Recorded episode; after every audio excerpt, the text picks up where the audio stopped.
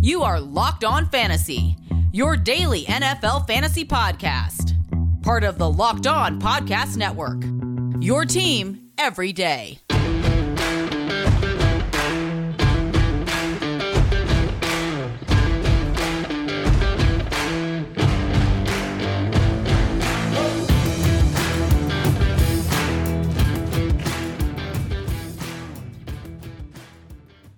Greetings, everyone, and welcome to another edition of the Locked On Fantasy Football Podcast. As usual, I'm your host, Vinny Ireland. I'm not doing this, I'm writing about NFL and fantasy football for sportingnews.com. It is a quiet part of the NFL offseason. That's why we're catching up on some lists here. And uh, we've been on a series of looking at the most uncertain situations. This is the battles that we're going to look forward to in training camp to figure out who's going to be highest in the pecking order for our offensive production here from the skill position. So we looked at quarterback, running back, and wide receiver last week. So we're going to focus on the tight ends. A lot of question marks there, but a lot of teams also stack with talent on their depth chart. So we want to examine how those situations might play out and where you can extract fantasy football value from that. So we're not talking about the Travis Kelce, George Kittle, Mark Andrews type of situation, but where there's real battle, we're not sure who's going to be the top producer there in terms of catching passes, scoring touchdowns, all that good stuff we want for fantasy football. So we'll dive into it here on today's show. We'll look at the top nine. We'll count down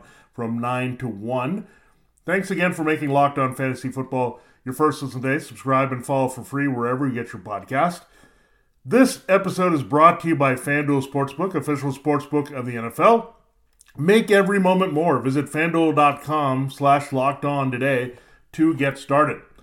Hope everyone's had a pretty good Memorial Day, good uh, time to reflect and rest up here. But now we got to still prepare for fantasy football here. We'll do that for you all offseason long through training camp. We'll look at our core questions for every team coming up here as we turn the calendar to June. So looking forward to breaking that down for you. But we still need to look at the key tight end situations to break down. So let's dive right into number one in the backwards sense. We go number nine first. Now, this is number nine, even though there's a crowd here with the Colts, uh, just not a lot of value that we're feeling because it's so spread out. But we figure one of these guys could emerge with the new quarterback if Anthony Richardson beats out Gardner Minshew sooner rather than later. And it's a new offense here that the Colts are absorbing without Frank Reich. So, list of possibilities here as well with these guys. Jelani Woods listed number one on the depth chart. He's the one ranked highest in half point PPR right now, according to the consensus experts. You have Mo Alie-Cox still hanging around on this roster. Kylen Granson, they were once on high on him.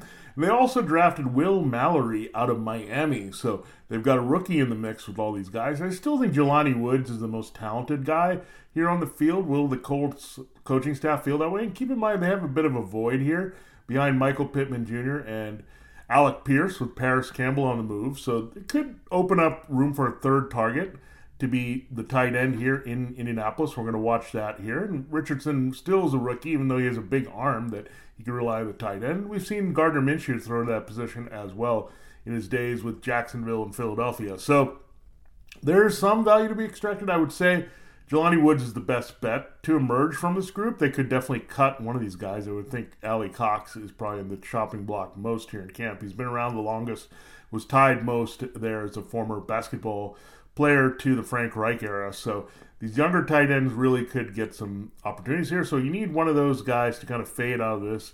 Maybe Mallory just being seen as a developmental guy and move him out. And then if it gets between Woods and Granson, now we're talking, we might get some value here. But I would side with Jelani Woods. I liked him coming out of Virginia in the draft. Very good athlete. I think they're going to see what he can do a little bit more with his new coaching staff. So I feel pretty confident there. And keep in mind, uh, the offensive coordinator comes from Tennessee as well, so there's going to be some of that mindset in using an athletic tight end. They've had that history there a little bit. Uh, had it earlier with what they were doing with Delanie Walker, then it transitioned all the way to Chig Okonkwo, who's the option right now, number one in Tennessee. So we'll see. But Jelani Wood, similar athlete, again, opening there. We'll see how it plays out. Deep, deep sleeper right now, but we need to mention them, the Colts at number nine. Number eight, another sleeper that I'm putting my radar on deeper in drafts is Sam LaPorta.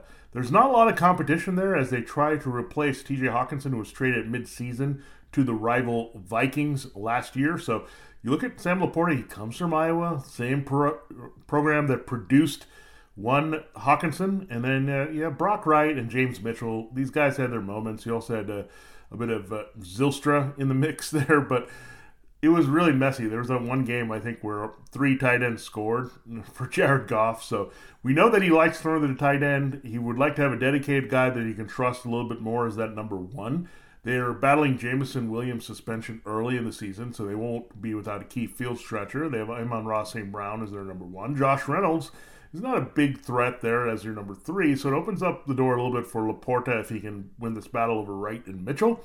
So we want to see that. I think this rookie has some upside, and again, usually takes one year for a tight end to get his feet wet in the NFL and be reliable as anything more than just a developmental guy learning how to catch passes and block to stay on the field. But Sam LaPorta comes in pretty polished. He's got good pedigree here. We know it's not only Hockenson, but George Kittle came from Iowa. We know back in the day, Dallas Clark. So there's a long history of tight ends from Iowa having some production. We even go back to C.J. Fiedorowicz with a bit of flash for the Texans at one point. So LaPorta's in a really good situation. Again, this is an underneath thrown offense. Keep in mind that, that parallel with Jared Goff throwing to Cooper Kupp, that became Amon-Ra St. Brown. Who was his other favorite target? Throwing to the tight ends, whether it's Tyler Higbee or someone else there in Los Angeles. So LaPorta fits that bill very well here. So good situation to win that battle in camp to be a key contributor here on this team and uh, someone that we can look at maybe more as a rising tight end too at the end here before our fantasy football drafts. The number seven situation we're also watching with great interest. It also involves the rookie. Is the Raiders post Darren Waller? Now it's a little bit tougher to get the targets here because we have three legitimate receivers. We'll see what they do with Hunter Renfrow now with this new offense. Jimmy Garoppolo batting a little bit of a back issue. They are a little concerned at quarterback, but you look at Renfrow, he was a big part of what Derek Carr wanted to do in the slot, but really didn't have a big role last year, kind of phased. And they went after Jakobi Meyers, who can play slot and a big slot at that. So Renfrow might be a little bit limited here in the kind of targets he gets, even though Renfrow, you'd look some of the parallels of Josh McDaniels' old receivers would fall into that category. You have Meyers as well, who knows this offense backward and forward from being in New England, and Davante Adams is a clear cut alpha. So the other thing we know from Josh McDaniels' in New England, uh, tight ends can be king. You lose Waller in that uh, move to the Giants. They had to quickly scramble and get Austin Hooper and OJ Howard off the scrap heap, but Michael Mayer out of Notre Dame be interesting to see. I think Hooper would be the guy they'd look at in receiving situations. Howard, we know, is pretty much a blocking tight end pedestrian at this stage of his career, the former uh, Buccaneer who's bounced around a little bit. So you're looking at Mayer versus Hooper. It's going to be an interesting battle there to see if anyone can carve out a key role. It really comes down to can they get on the field to have impact ahead of Renfrow. That's what it comes down to because we know Meyers is going to be involved. Adams is going to be a clear cut dominant target guy. But there's history of the tight end with Jimmy Garoppolo, with uh, George Kittle going to San Francisco. So there's all kinds of things that line up very well here for Michael Mayer to really carve out an opportunity after. I think he was dropped a little in draft, so opportunity to prove himself, much like LaPorta, as being very effective here as a younger tight end. Maybe year two, we're sitting in business with both these guys, but watch out for year one based on their current situations to have accelerated production. Now, there's a few more rookies we will definitely be talking about here that are making things interesting in other tight end situations across the league. We'll get to those in our final two segments here. Six more teams to go, number six through number one, with the most uncertain tight end situations in fantasy football here ahead of a training camp in 2023. We're excited that uh, the NBA Finals are almost here, uh, and they will be after we have uh, Game 7 between the Celtics and the Heat. It's time to make a fast break to FanDuel during the NBA playoffs because right now new customers can no sweat first bet up to $2,500 there. That's right. That's $2,500 back in bonus bets if your first bet doesn't win. It's awesome to bet there, and we've been lucky to have that longer series, right? We thought it could be a sweep for the Heat, but we got seven games. We got the finals coming up with the Nuggets on the other side. With the NBA, just like with the NFL, MLB, NHL, any pro sport that you're looking at and beyond, they have great promotions every day that you can check out on FanDuel Sportsbook and take advantage of that, whether it's a single game parlays or deals and combinations. Uh, checking them out there. You can be rest assured that FanDuel has a safe and secure app so you can make your wagers without uh, worrying about uh, anyone getting in on your action. And you can get paid instantly. So when you make those right bets and it all comes true, you can get that money to put right into your bank and uh, go after some more. So there's no better place to bet on all the playoff action than America's number one sportsbook. That is FanDuel. It's easy to get in on FanDuel. Just visit FanDuel.com slash on. Get a no sweat first bet up to $2,500. That's FanDuel.com slash locked on. FanDuel, official sports betting partner of the NBA and a proud sponsor here of Locked On Fantasy Football. All right, it is time to continue the show and break down more uncertain tight end situations. We're looking for answers in fantasy football. Thanks again for making Locked On Fantasy Football your first listen every day. Every dayers, a special shout out to you. We'll start looking at our core questions there for our teams uh, starting tomorrow. So we'll start with the Dallas Cowboys. We'll do that. We'll go alphabetical order by division across. So we'll start with the NFC East, go all the way through the NFC West, then do all that with the AFC again. So Dallas Cowboys a good place to start to check that out as we do a little team preview, but we answer three core questions over the course of the show to give you insight to what we want to answer and what we want to find out here before we invest in Cowboys and fantasy football. So that's coming up. Thanks again for making us your first listen every day. We're free and available wherever you get your podcasts. We're part of Locked On Podcast Network. Your team every day, your fantasy football team every day. All right, the Green Bay Packers are our number six team with an uncertain tight end situation. Now there's some excitement between Luke Musgrave and Tucker Kraft, their two rookie tight ends that they drafted. They said goodbye to Robert Tonyan. He's now with the Bears. Marcedes Lewis, their longtime venerable blocking tight end, is still a free agent. So they moved on. They got two tight ends here. They added three receivers. A lot of depth that the Packers are trying to reboot here. So moving on from Tonyan you, of course, you don't have Aaron Rodgers anymore. You have a young quarterback, Jordan Love, who's going to be that key third target. We figure Christian Watson, Romeo Doubs are going to have a key role coming back. They did uh, get more depth at receiver, including uh, Jayden Reed. But we look at this, the tight end spot and the 12 personnel. Matt LaFleur, keep in mind, he also has a tie to the Titans and the Rams, who use 12 personnel effectively at times. So he's going to take more control of this offense put them in better personnel formations to help Jordan Love here and make it harder for the defense. So you can see a lot of 12 where you have Watson and Doubs and Musgrave out there as well with Kraft and Musgrave maybe lining up in the slot. Now we're going to go a little bit higher on Musgrave because he's a higher drafted tight end. I mean, when you draft two tight ends, you figure you like one more than the other to have more impact on your team. And uh, Luke Musgrave definitely is that field stretching athlete. I think Kraft is a little bit more of a well-rounded tight end, so they can look at him in that role initially as a blocker and fill in Marcedes Lewis's role. But Musgrave is the best candidate here to fill in for Tonyan. And again, we sometimes need to be patient with these young tight ends. Need a year sometimes. The rookie year doesn't always materialize as valuable here. We saw that to some degree with Isaiah Likely working behind Mark Andrews, but he did flash when he got the opportunity. Greg Dulcich, where there with the Broncos, had his moments as well. But there are times when the situation really lines up, and Musgrave is in a very good situation here. Again, they're looking for a number three option that they can throw to consistently. They lost Allen Lazard, Randall Cobb is gone, so they need help behind those youngsters, Watson and Doubs. Uh, they got Samori Toure and some others there that they can look at, but Musgrave has a big opportunity here, especially working with a younger quarterback who could rely on the tight end, maybe more emphasis on throwing to the tight end in this offense as well. So we're going to look at it, but I think Musgrave, just being the better athlete, is the better receiver we're going to target here and look at uh, very carefully. Not going to draft him, but we definitely like him as an upside tight end too we're going to watch on the waiver wire here in 2023. Speaking of Greg Dulcich, he had a nice rookie year for the Broncos. Uh, early injury issues. We know what an amazing athlete he was. He uh, put it up at the combine out of UCLA, but now he's got a bit of a crowd and it's a new look offense. So he was the guy replacing Noah Fant last year as he was traded to the Seahawks in the Russell Wilson deal. But now you have Albert Okwuegbunam and we have Adam Trautman. Why is Adam Trautman worrisome? Because, well, he was with Sean Payton and Joe Lombardi. There's that Saints connection there. Payton wanted Trautman that badly. He liked him in New Orleans. Then Juwan Johnson kind of emerged, and they used the Taysom Hill crossover experiment tight end. That was it for Trautman's value. But now he comes over, maybe a second shot here. He's a pretty good athlete. You got Albert O still in the mix. Again, new offensive coordinator in Lombardi reevaluating the social situation. Again, Dulcich is a plus athlete, and it should lean towards him here, but it's really hard to trust too much in him with those guys still on the roster. Maybe they'll make a move, maybe they'll cut Albert O. Something to look at there that could give us a little bit more clarity, but it's really hard to go in on Dulcich knowing those two guys are there as well. So I'm going to pump the brakes a little bit on the Dulcich breakout. We also have Russell Wilson, who's not a big tight end thrower, and you also have Tim Patrick coming in the mix with Jerry Jeudy, as well as uh, the rookie Marvin Mims. Patrick didn't play all of last year. Courtland Sutton was battling injuries. He's in the mix as well. So there's also limited targets potentially to go around if they go more 11 personnel.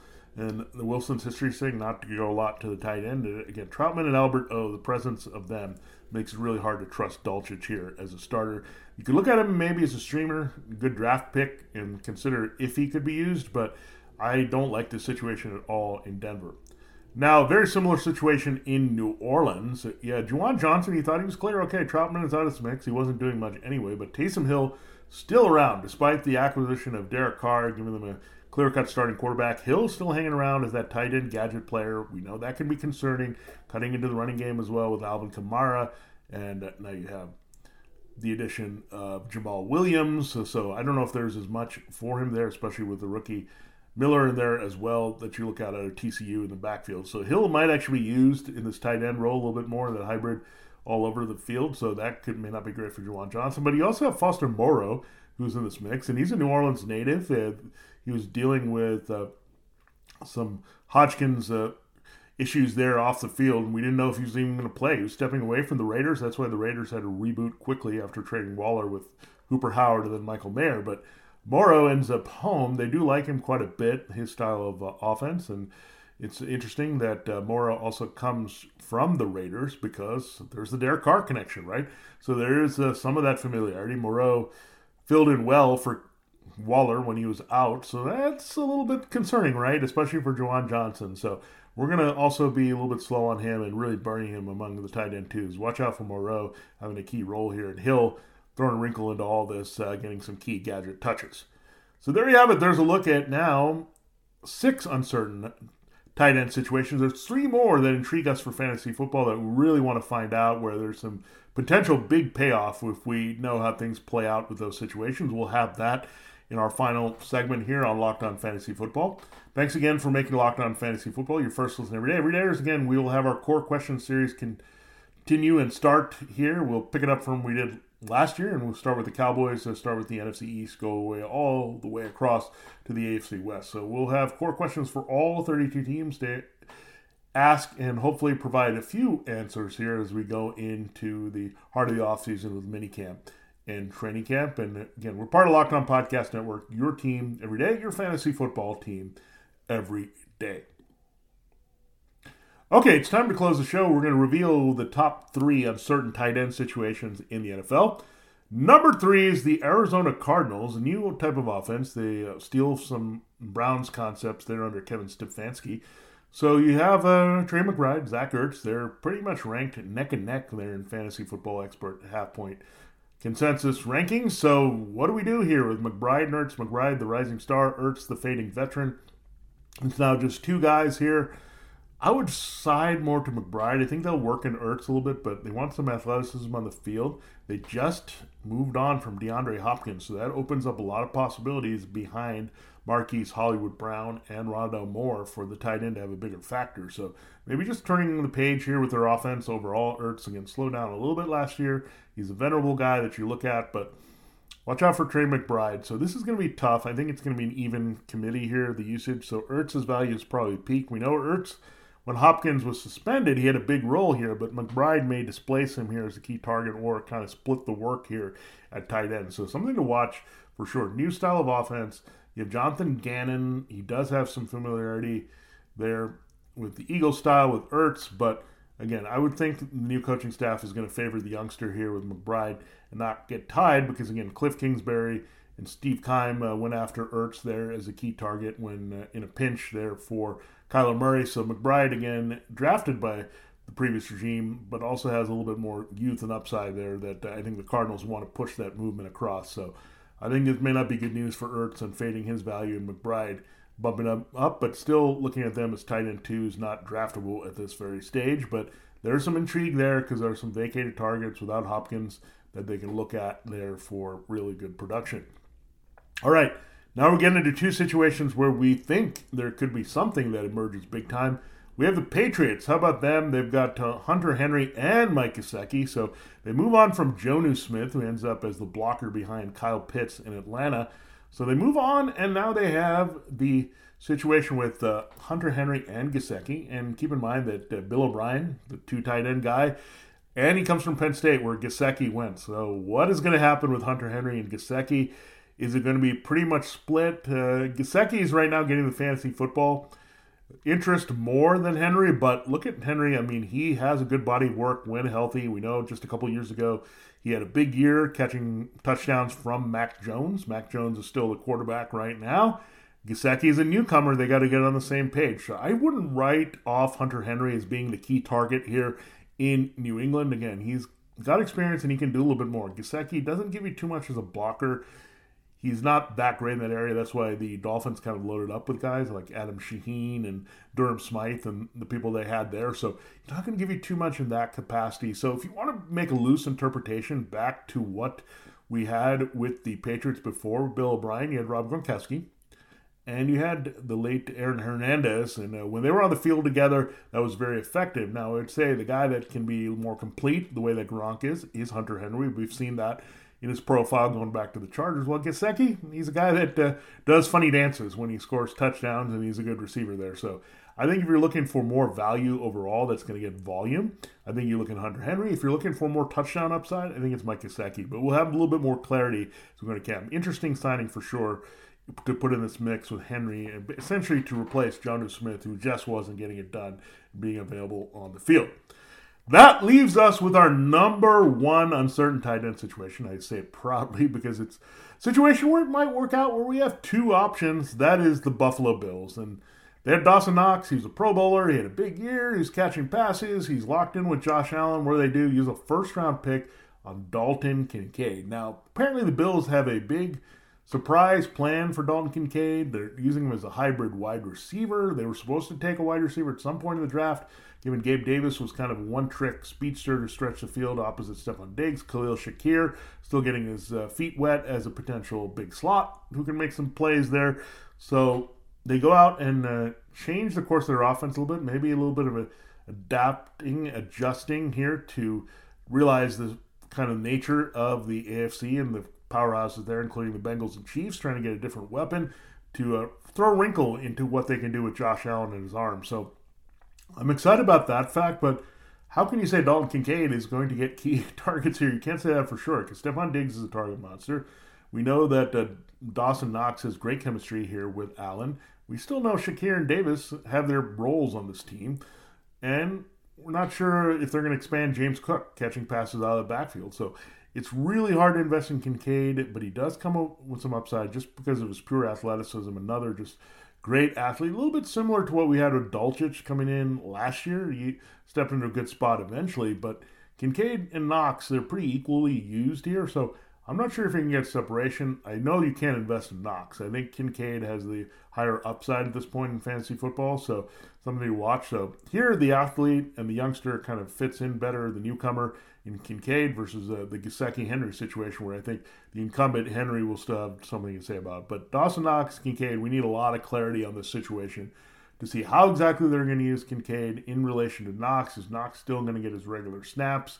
Just in a different way with uh, him sharing the field with Kincaid. So a lot of things we need to see play out a little bit more in training camp. The Bills, of course, are going to probably keep some things under wraps where we won't see it all in camp in the preseason. But again, sometimes you just look for talent and upside, and Kincaid has that talent. So he's a first round pick for a reason, right? Uh, so Knox is a good player, but Kincaid may be just a more dynamic athlete who can be used at wide receiver on a regular basis here more. That could uh, phase out Knox's role to be just occasional key catches and working in the red zone. But something to watch there for sure. But uh, I'm excited to see what the plans are for Kincaid because, again, it was a bit of a head scratching draft pick when you look at it on the surface. Oh, they took another tight end when they have Dawson Knox and they just gave him a contract. But uh, there's some special qualities here for Kincaid that definitely need to be explored. Again, number one thing in fantasy football beyond uh, the situation and production is the talent. And if a talented player is on the field and can make some plays, they will find a way to do that. So, a lot of rookies we did talk about, but uh, watch out for Kincaid as well as the other ones we mentioned uh, Luke Musgrave, Michael Mayer, Sam LaPorta, and Will Mallory all maybe having some key roles developing here on their teams. It's very good class of tight ends, and they could come on sooner rather than later. So the typical timeline for their fantasy football relevance and production. So there you have it. There's a breakdown of the nine most uncertain tight end situations, what we expect to happen, what could develop here, what we're looking for for resolution in uh, training camp to come here on Locked On Fantasy Football. Thanks again for making Locked On Fantasy Football your first listen today. Every dayers, again, check us out. We'll have the core questions by the Dallas Cowboys. So we'll have every team broken down for you in depth so we know what to do with their players. So don't worry, we'll start that series here as we count down to training camp. Looking forward to that for you, focusing on those teams. For Locked On Fantasy Football, this has been Vinny Iyer. Have a great start to your work week and uh, hope you enjoyed the holiday.